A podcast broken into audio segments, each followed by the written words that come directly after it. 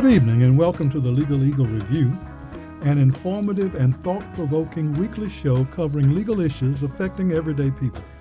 We know that there are many things you could be doing with your time, and we appreciate your decision to share this time with us. I'm Irving Joyner. And I'm April Dawson. We're law professors at North Carolina Central University School of Law, and we're your co hosts.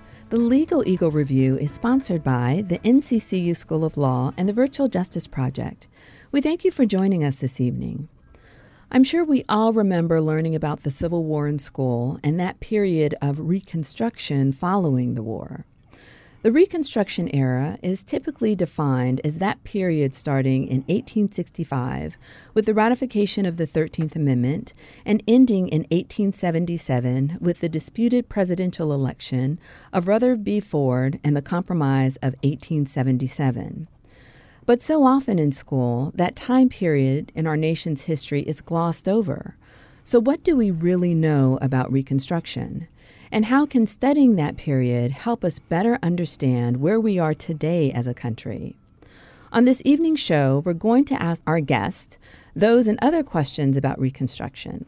And we have joining us in the studio tonight Attorney James Williams, a retired Orange County Chief Public Defender, and the organizer of an upcoming symposium on the Reconstruction period.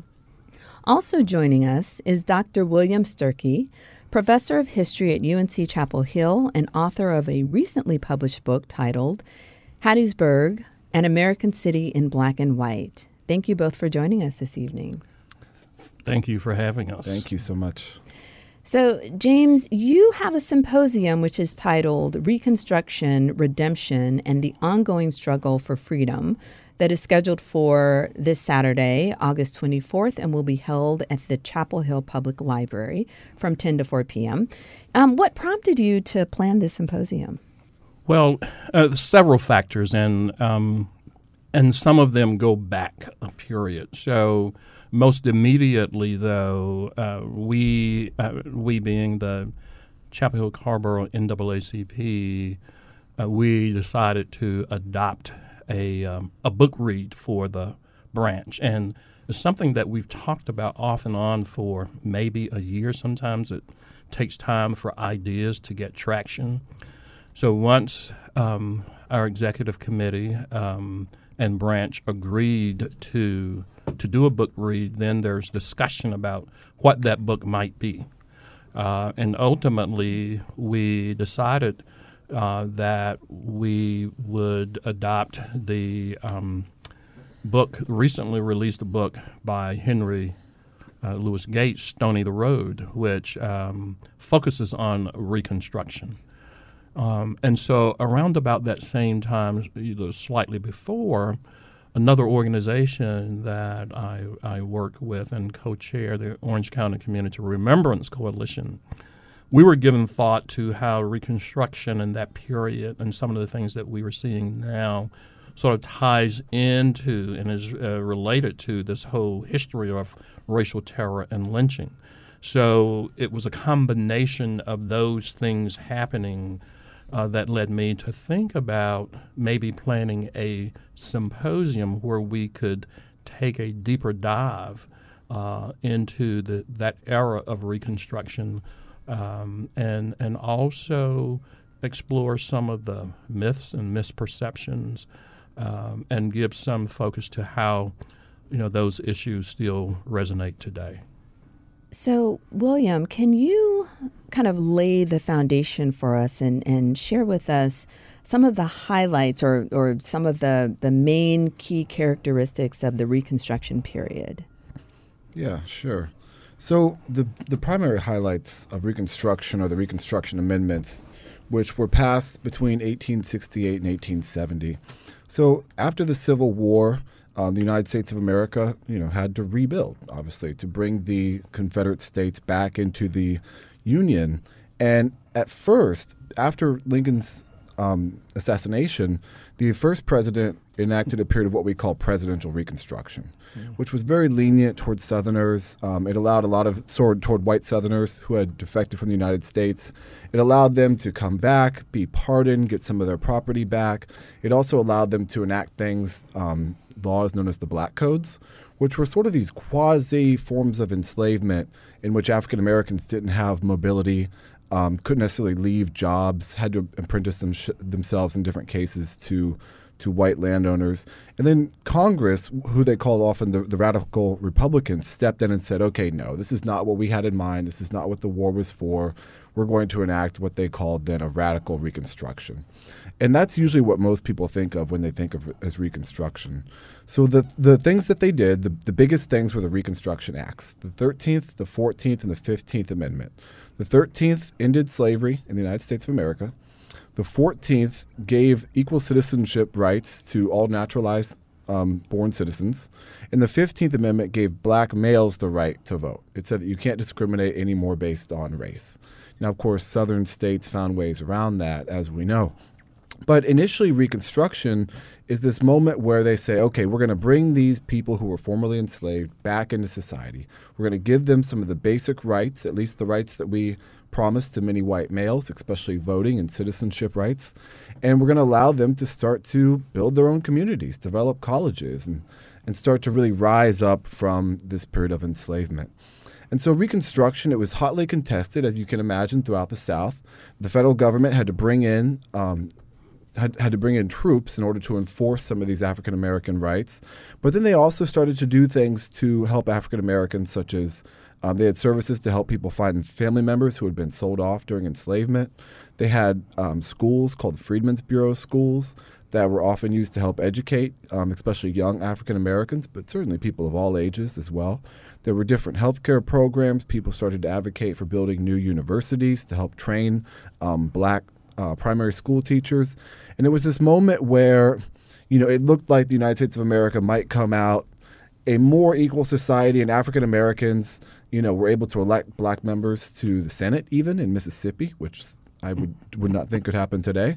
Um, but in state legislatures, especially, black people were able to elect representatives who fought for their own causes.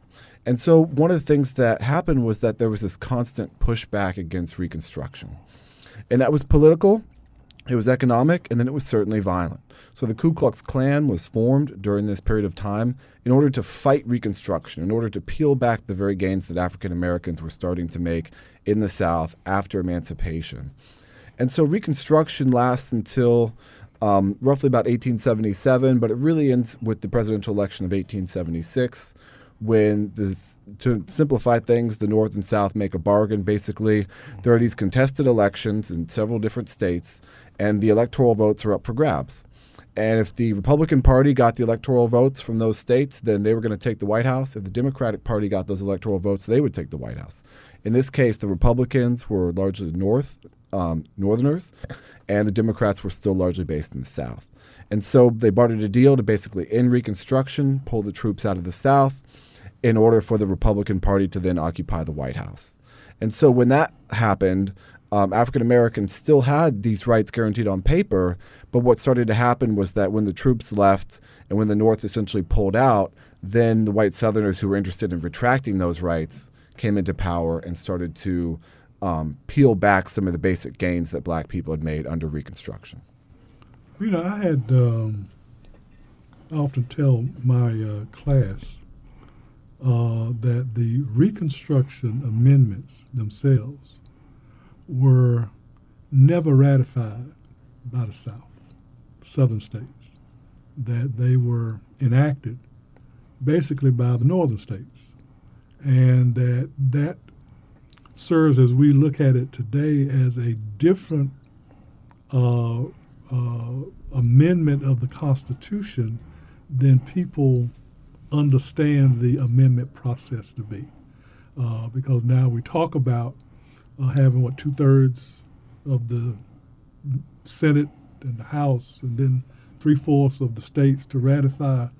But at that time, you had a small number of states, much smaller number of states, that ended up ratifying the uh, 13th, 14th, and 15th uh, Amendment. And subsequent to that, um,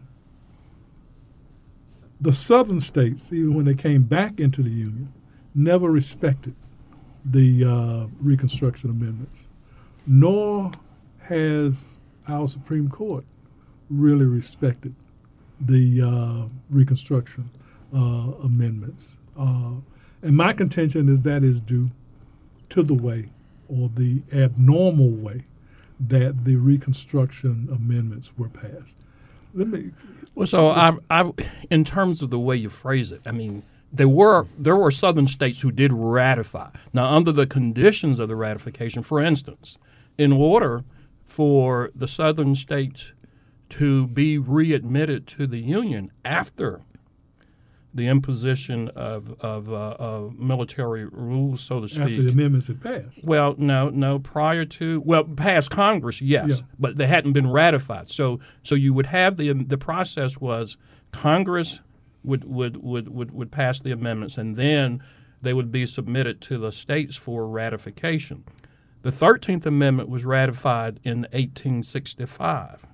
Now there was there, there was even though you know a certain number of the southern states did ratify that it was like a wink and nod. And so, as Professor Sturkey said, I mean, shortly after that, they started implementing, passing these black codes and everything to basically recreate a state similar to that of slavery. And that's when, uh, you know, the so-called radical Republicans said, no, you know, we've got to do something different. So you did have, tr- um, so that, so then one of the conditions that were imposed was that in order for the southern states to be readmitted to uh, the Union, they had to ratify the 14th Amendment. That was one of the conditions it. precedent. They had to accept it. Now, so so the ratification, they did quote ratify. I agree with you totally. They weren't in agreement uh, with it, uh, with the sentiment, and, and and they did everything they could do to ensure that it wasn't given full force and effect. But if they wanted to be able to rejoin the Union, they had to vote to re- ratify. North Carolina was one of the states that actually ended up ratifying the 14th Amendment after it had gone through this period of passing black codes and doing everything to to basically render the 13th Amendment null and void, but they were forced to To do so. after they were required to call a constitutional convention in I think 1860 in the you know 66 67 68 where they eventually I think it was in 1868 that they eventually uh, ratified the uh, the 14th amendment. So but you but you're right. They never most of well I would say none of those southern states really bought into the notion that black people, f- freedmen, whether former slaves or, or free before uh, the end of the Civil War, that they were equal to, to, to, to white folks, that white supremacy was the rule of the day, and, and practically all of those states were just waiting for the opportunity that they could re implement and have a free hand in reining in and controlling black people. If I might add, too, um, one of the things that I think a lot of people don't realize is that the legal basis of the civil rights movement, which was largely rooted in the Reconstruction Amendments passed almost 100 years before. And to build off this point about white Southerners' view of the Reconstruction Amendments, they were talking about them in the 1960s. George Wallace in Alabama, for example, was talking about the Reconstruction Amendments in the 1960s when he said segregation now, segregation forever. He said that these were illegal amendments and he resented to that day, even in 1963, having to live under the law of these Reconstruction Amendments, which he still did not consider to be um, to be just even 100 years later.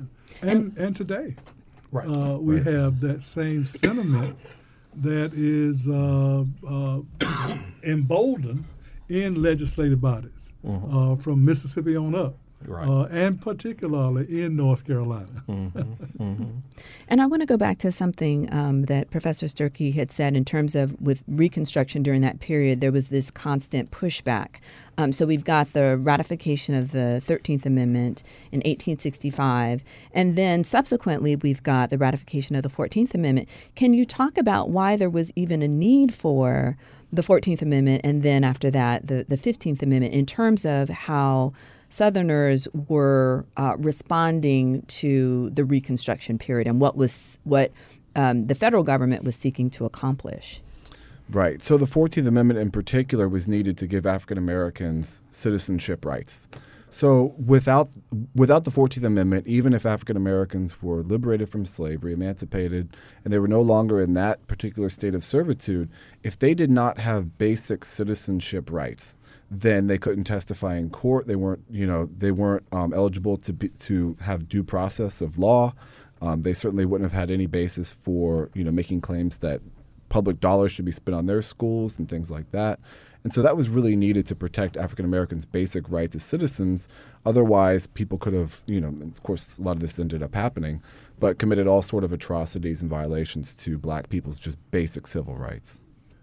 All right. Well, we're going to take a quick break here, but you're listening to the Legal Eagle Review here on WNCU 90.7 FM.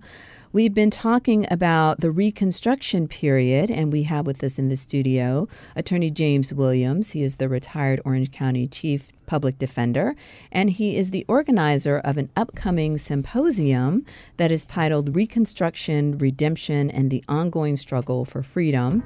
And we encourage you to check that out. It will be held um, at the Chapel Hill Public Library on Saturday, August 24th from 10 to 4 p.m. Also with us in the studio for this discussion is Dr. William Sturkey. He is a professor of history at UNC Chapel Hill and the author of a recently published book titled Hattiesburg, an American City in Black and White. So we'll be right back. We hope you stay with us.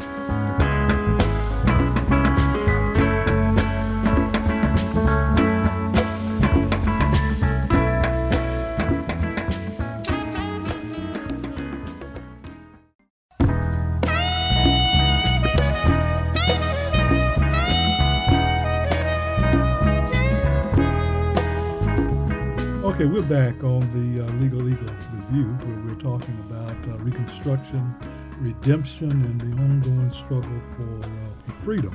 Uh, Attorney James Williams and uh, Dr. William Sturkey uh, are here to talk about those issues with us. And I know it's been a long time since Reconstruction has officially ended, although uh, to uh, many extents we're back in a reconstruction period now.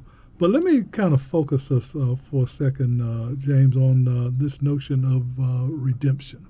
Uh, William mentioned the fact that soon after the Reconstruction period started, that there was an effort to give back to the uh, former slave owners and the rebels that broke away from the United States their rights uh, so that they could participate in the uh, political process in the South.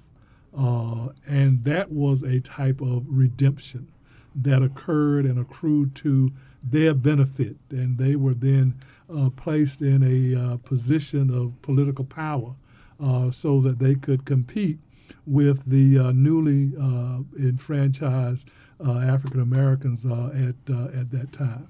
I know that is not the redemption that you make reference to in the title mm-hmm. of of your conference. Can you talk about the significance of that redemption and its impact on the effort by African Americans to to gain some parity within the Southern uh, political process at that time. Okay, so let me make sure I understand. When you, so when you say that redemption, what redemption? redemption of those white property owners, uh, those, right? The when they when they Confederate to, officials, uh, right? As they came back and began right. to okay. uh, participate or ex- exert their power. Right. So so one thing I think that we we cannot uh, we must keep in focus as we have these conversations is the role of sheer violence and terror uh, throughout this whole period. Uh, you know, I think before the break, the question was raised about the 14th Amendment.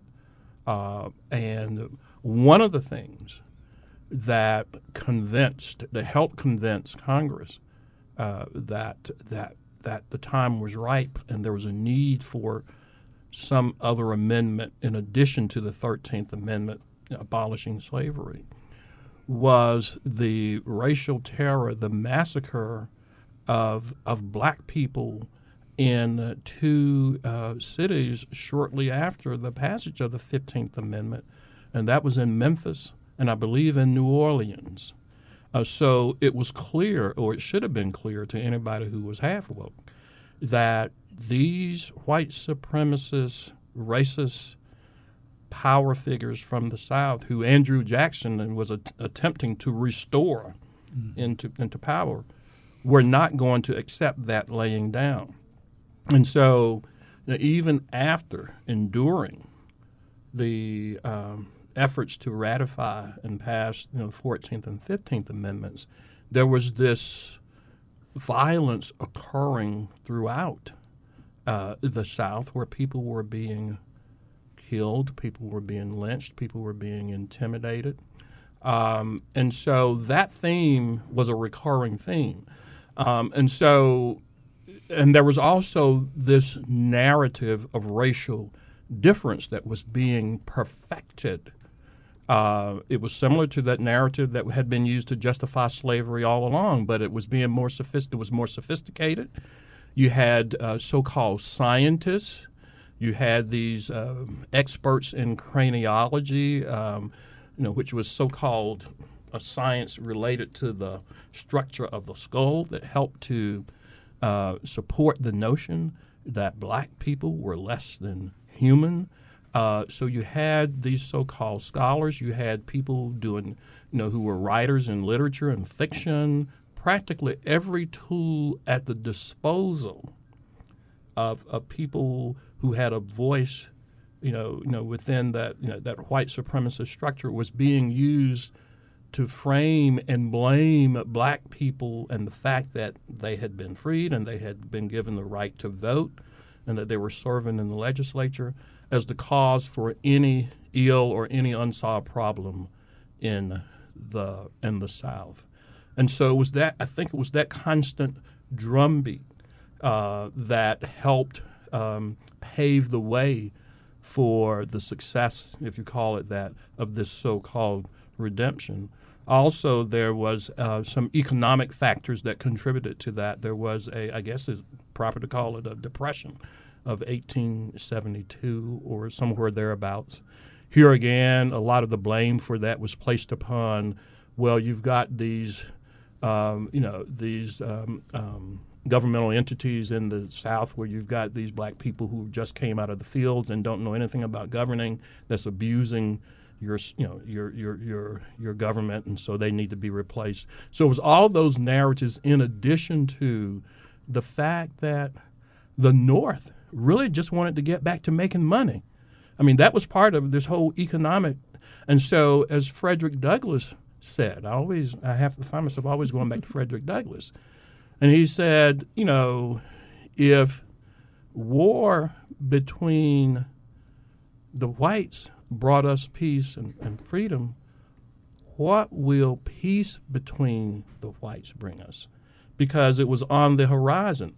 This effort to sort of reunite, more or less, reincorporate the South into the Union became of more value than trying to ensure that the rights of of the, the freedmen were protected. And when that became more accepted by the nation as a whole, including the North, then the South won. The South had won. That you know they had been more or less redeemed.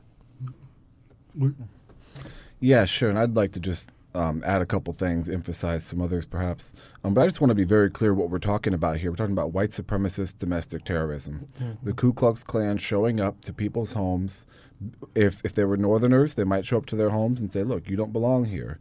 If they're black people who wanted to start a school or wanted to register to vote or run for office, they might show up and say, this is not your place. And so they use domestic terrorism, um, the threat of lynching and death. And it was not just poor white people in the Klan, it was all sorts of different classes involved.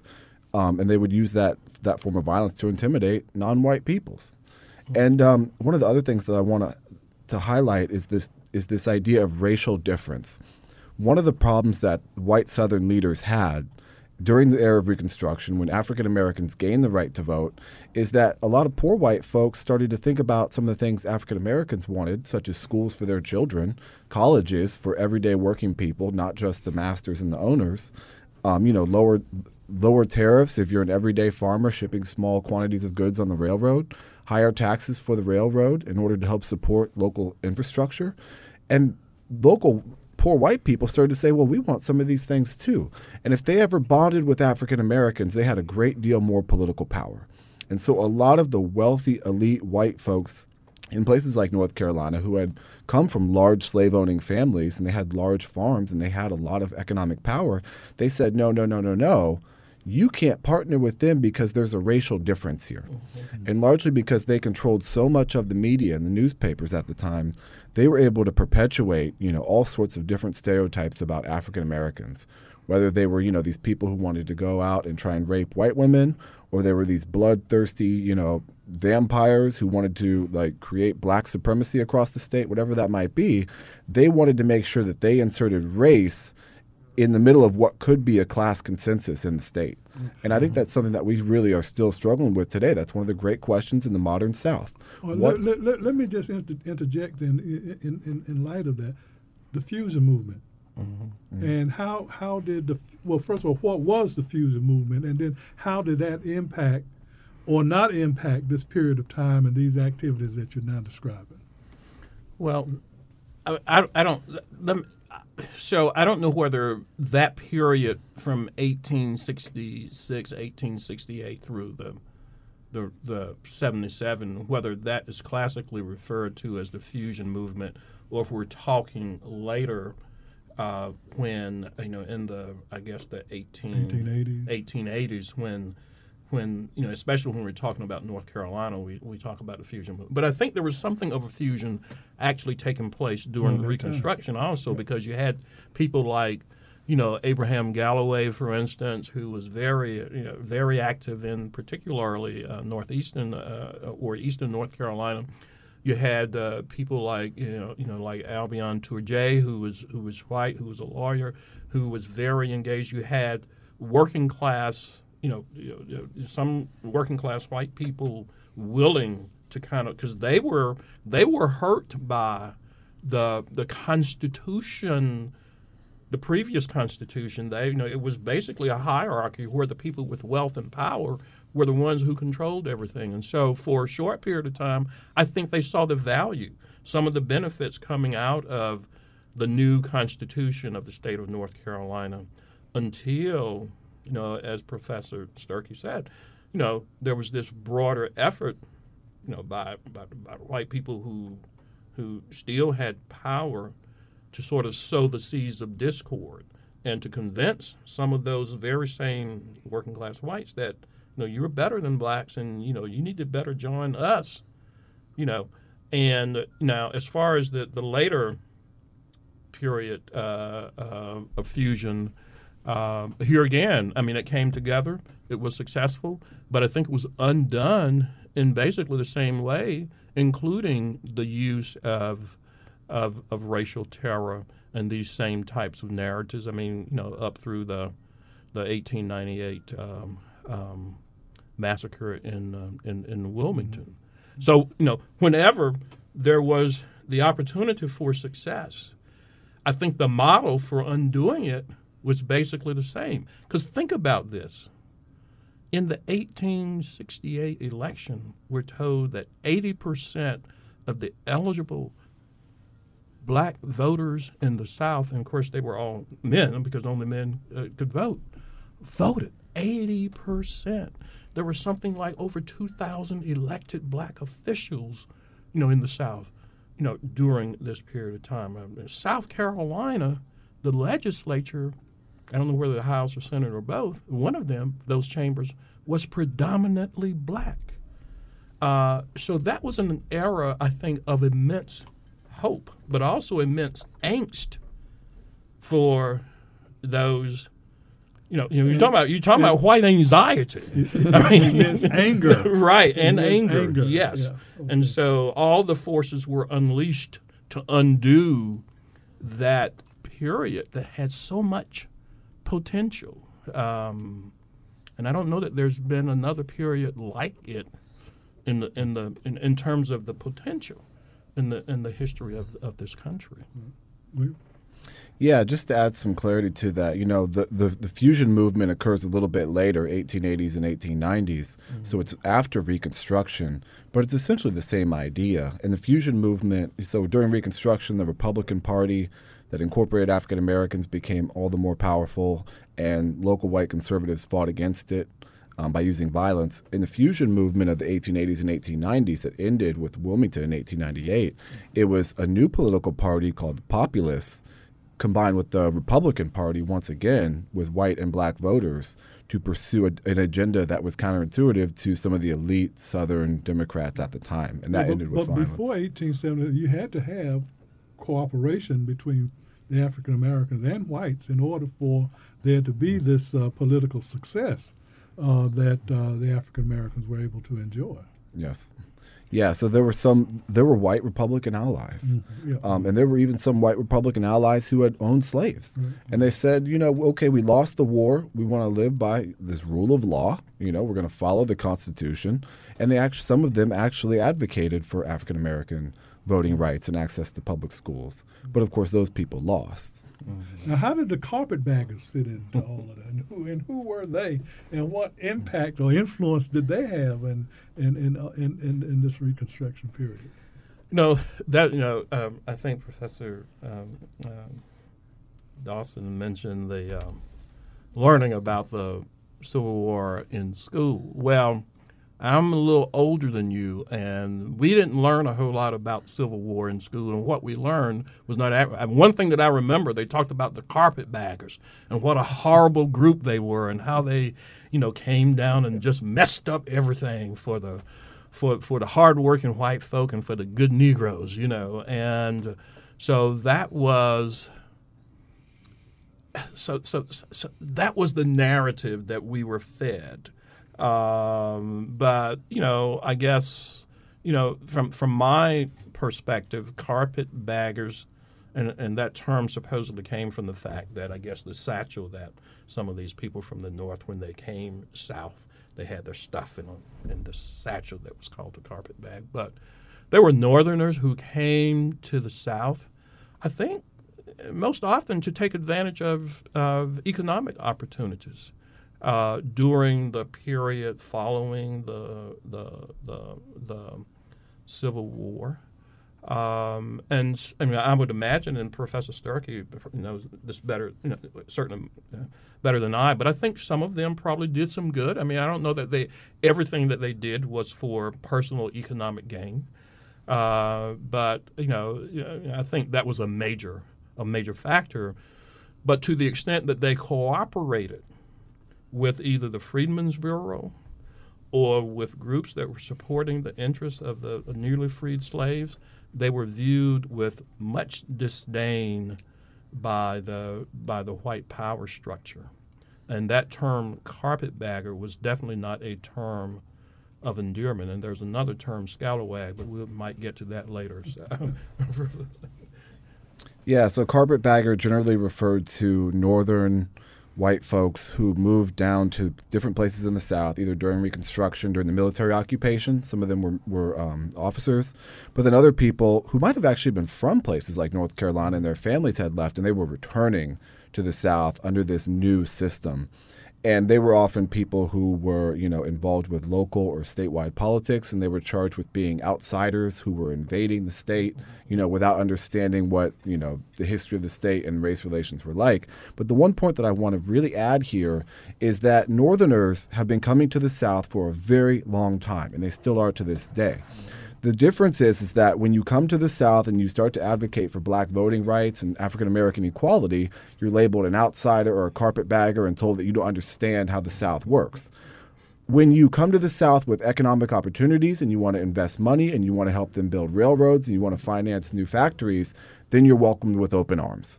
And there's a very distinct um, inconsistency there in terms of which northern which northern whites especially are welcomed and which ones are repelled and ultimately attacked like the carpetbaggers were during reconstruction This is the uh, Legal Review, and we're talking about uh, uh, Reconstruction, redemption, and the ongoing struggle for freedom of uh, African Americans, uh, going back to uh, the Civil War and the Reconstruction period. We're going to take our break Uh, right now. I want you to stay with us as we uh, continue this dialogue uh, with James Williams and William Sturkey, who are our experts this evening on this on this discussion. So we'll be right back.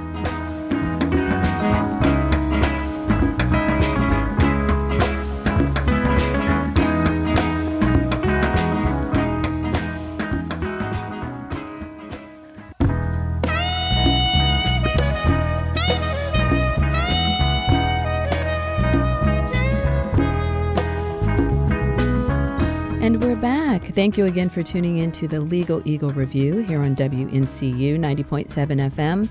I'm April Dawson, and my co host Irving Joyner and I have been talking with attorney James Williams and Dr. William Sturkey about Reconstruction. So, you know, it's it's so interesting hearing uh, our experts talk about uh, this time period in the history because, you know, and both of you have kind of talked about these recurring themes that continue.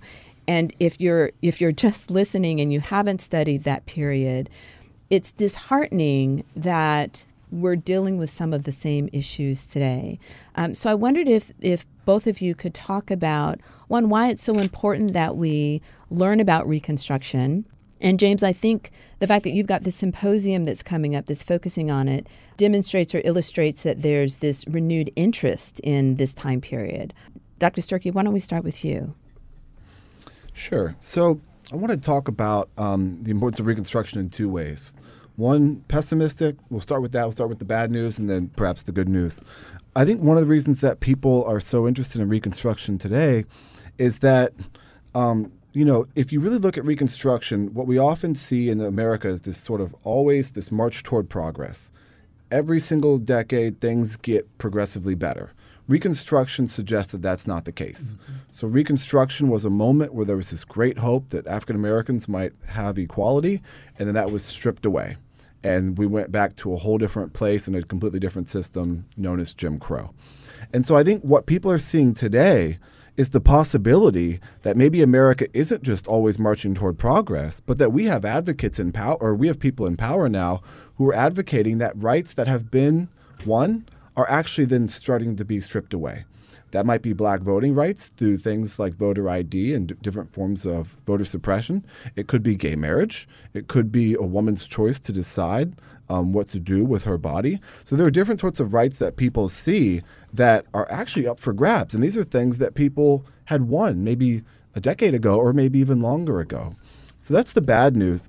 I think the good news um, in my mind is that there are people who are starting to imagine that some of the problems that we're facing and that we continue to be plagued by might provide an opportunity for us to have a third Reconstruction. So, obviously, Reconstruction is this era after the Civil War. A lot of people consider the civil rights movement to be a second Reconstruction. It reconfigured American society by ending Jim Crow, by giving African Americans the right to vote in a, or by enforcing African Americans' right to vote. And so a third reconstruction might comprise things like education, um, healthcare, doing something about this prison industrial complex. People are also talking about reparations.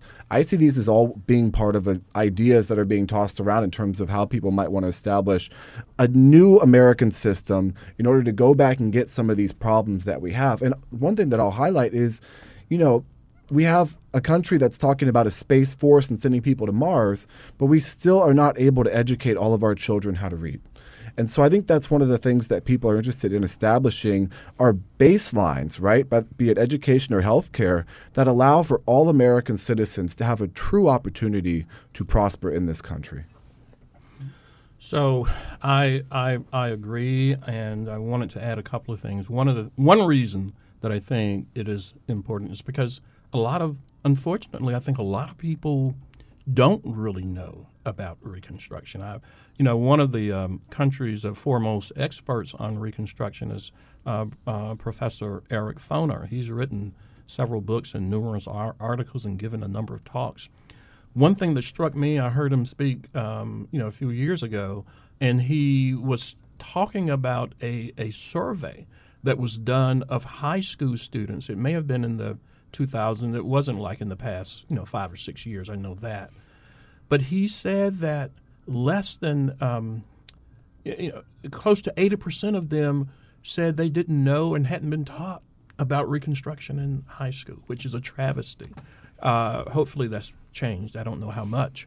Um, but in terms of that period and kind of where we are now, uh, I think um, you know Henry Gates may have explained it best. He you know he basically said we, what we are witnessing now is sort of a period of Reconstruction redux. I mean, and when you think about it, you know what are the hot button issues that we see and hear about in the media practically every day or every other day? You know, one is um, uh, citizenship rights and what rights do or should uh, immigrants have, for instance. Uh, you know, I, I, I, saw or heard something on uh, NPR this morning where the uh, administration is is talking about some sort of protocol where you know if you are admitted into the country or you can be either unadmitted or not admitted if it's likely that you're going to need some sort of government benefit, um, for instance. Uh, but this whole notion of citizenship, who is a citizen? What what rights do citizens have? That was that was definitely a Reconstruction issue, and might I add that based upon my uh, reading of some of the history of that period, Martha Jones, in particular, a historian out of the D.C. area, I believe, who wrote a book on called Birthright Citizens. Now, it was the struggle and efforts of of of of, um, of freed uh, black people, freedmen, freed black people, prior to the Civil War, prior to the Thirteenth Amendment, that laid the foundation and fought for this notion of birthright citizenship that is embedded you know, in the 14th Amendment. And of course, that's another issue that certain people in positions of power and influence within this country want to undo this notion of birthright citizenship. When we talk about terror and white supremacy and violence that we see, um, you know, rising, I think, uh, to the forefront in this, you know, that was a critical Reconstruction issue. How do you deal effectively with terrorism? And that's what black people were exposed to.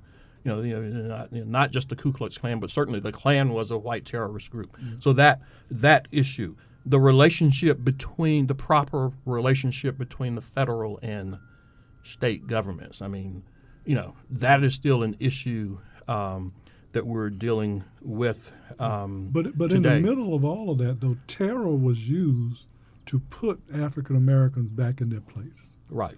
Uh, because there was the notion among whites that America was a country that was designed for, for white people whites, yes. and white people only. Yes. And as you look at where we are today, is not Donald Trump basically saying the same thing as he talk about immigration and they talk about voter suppression right. and they talk about uh, voter uh, fraud and all of those issues, which now is engendering or is emboldening a new form of or new new outway outbreak of uh, of terror uh, directed toward racial minorities. I think you're right, and I think this notion that only certain people um, only certain people should be in positions of influence and decision making, uh, and this this fear that if you allow people other than whites to to to to have that influence, then the country is no longer quote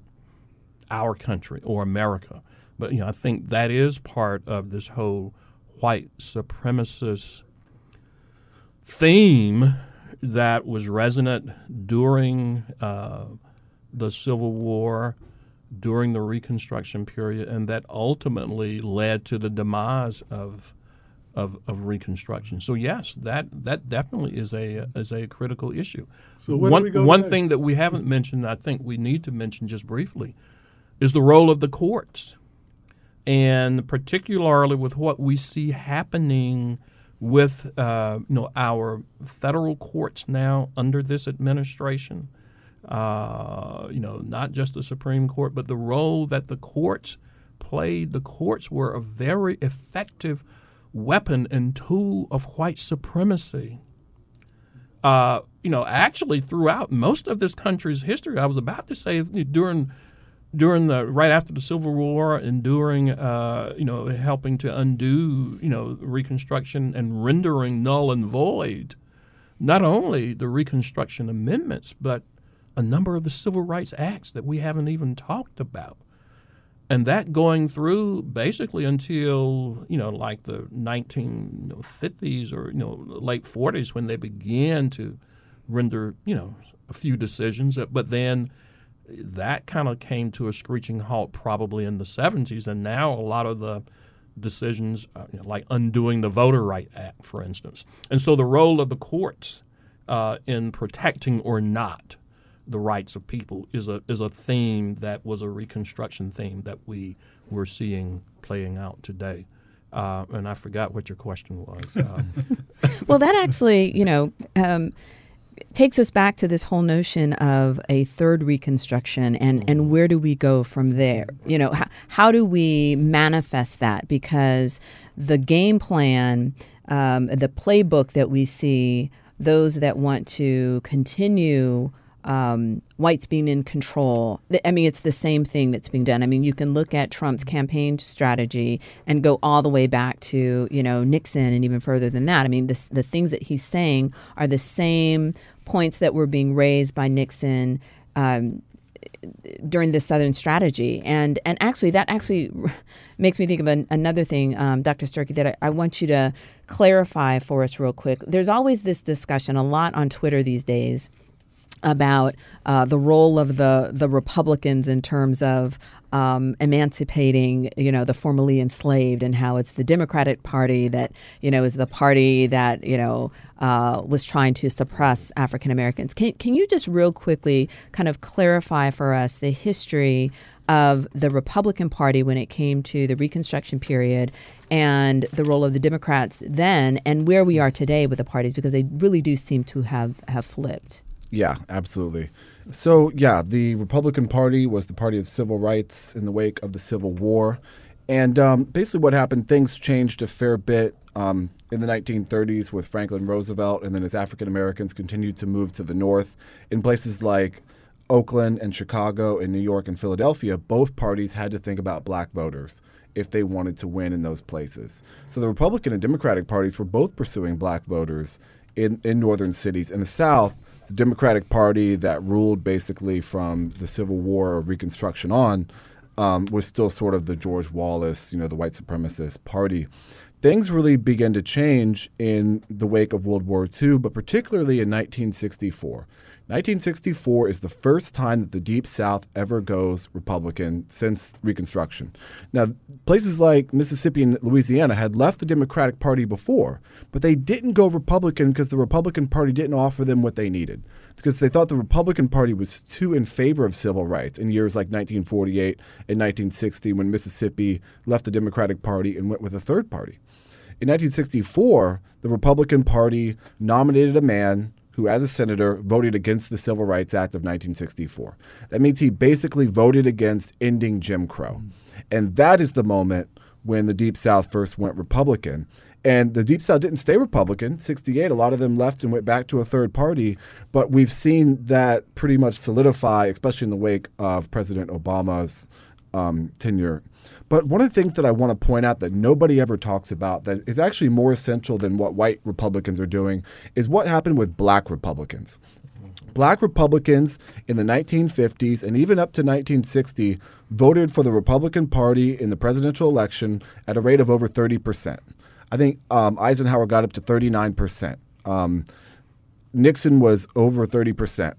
In, after 1964, black Republicans jumped ship entirely. So you had major black Republican figures like Martin Luther King Jr.'s father, like Jackie Robinson, who completely abandoned the Republican Party. So even though Nixon didn't have most black vote, he still had a fair number of black votes in 1960. No Republican presidential candidate has topped 15% since 1964. In the 1950s, they were regularly over 30%. So one of the things that people need to really look at is well, what were black Republicans saying at the time? And they were saying, oh my goodness, how could you possibly cater to these white Southerners who aren't even loyal to your party by nominating someone like Barry Goldwater? Okay. And so what do we do today to jumpstart this third Reconstruction? Um, obviously, one is to educate folks about Reconstruction of the past, um, to emphasize, I think. Um, uh, William, your point about the second Reconstruction and the Civil Rights Movement, I mean, history is really important. What tangible steps can our listeners take to help galvanize this, this uh, potential third Reconstruction, which we so desperately need?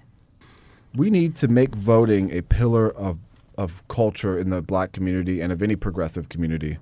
Um, they will take away our right. History suggests that they will take away our right to vote, that they are working to take away our right to vote. We know this in North Carolina, and if they can, it will be gone. And um, even if it's not gone, it will certainly be limited. And we can see that happening all the time. But we do have people that don't view it as important. And it's not just about whether or not you like the president or follow him on Twitter. It's not even about that. You don't need to even worry about the president, quite frankly, many people. It's about what happens in your municipalities. It's about if you don't like the way police are treating black people, vote the sheriff out.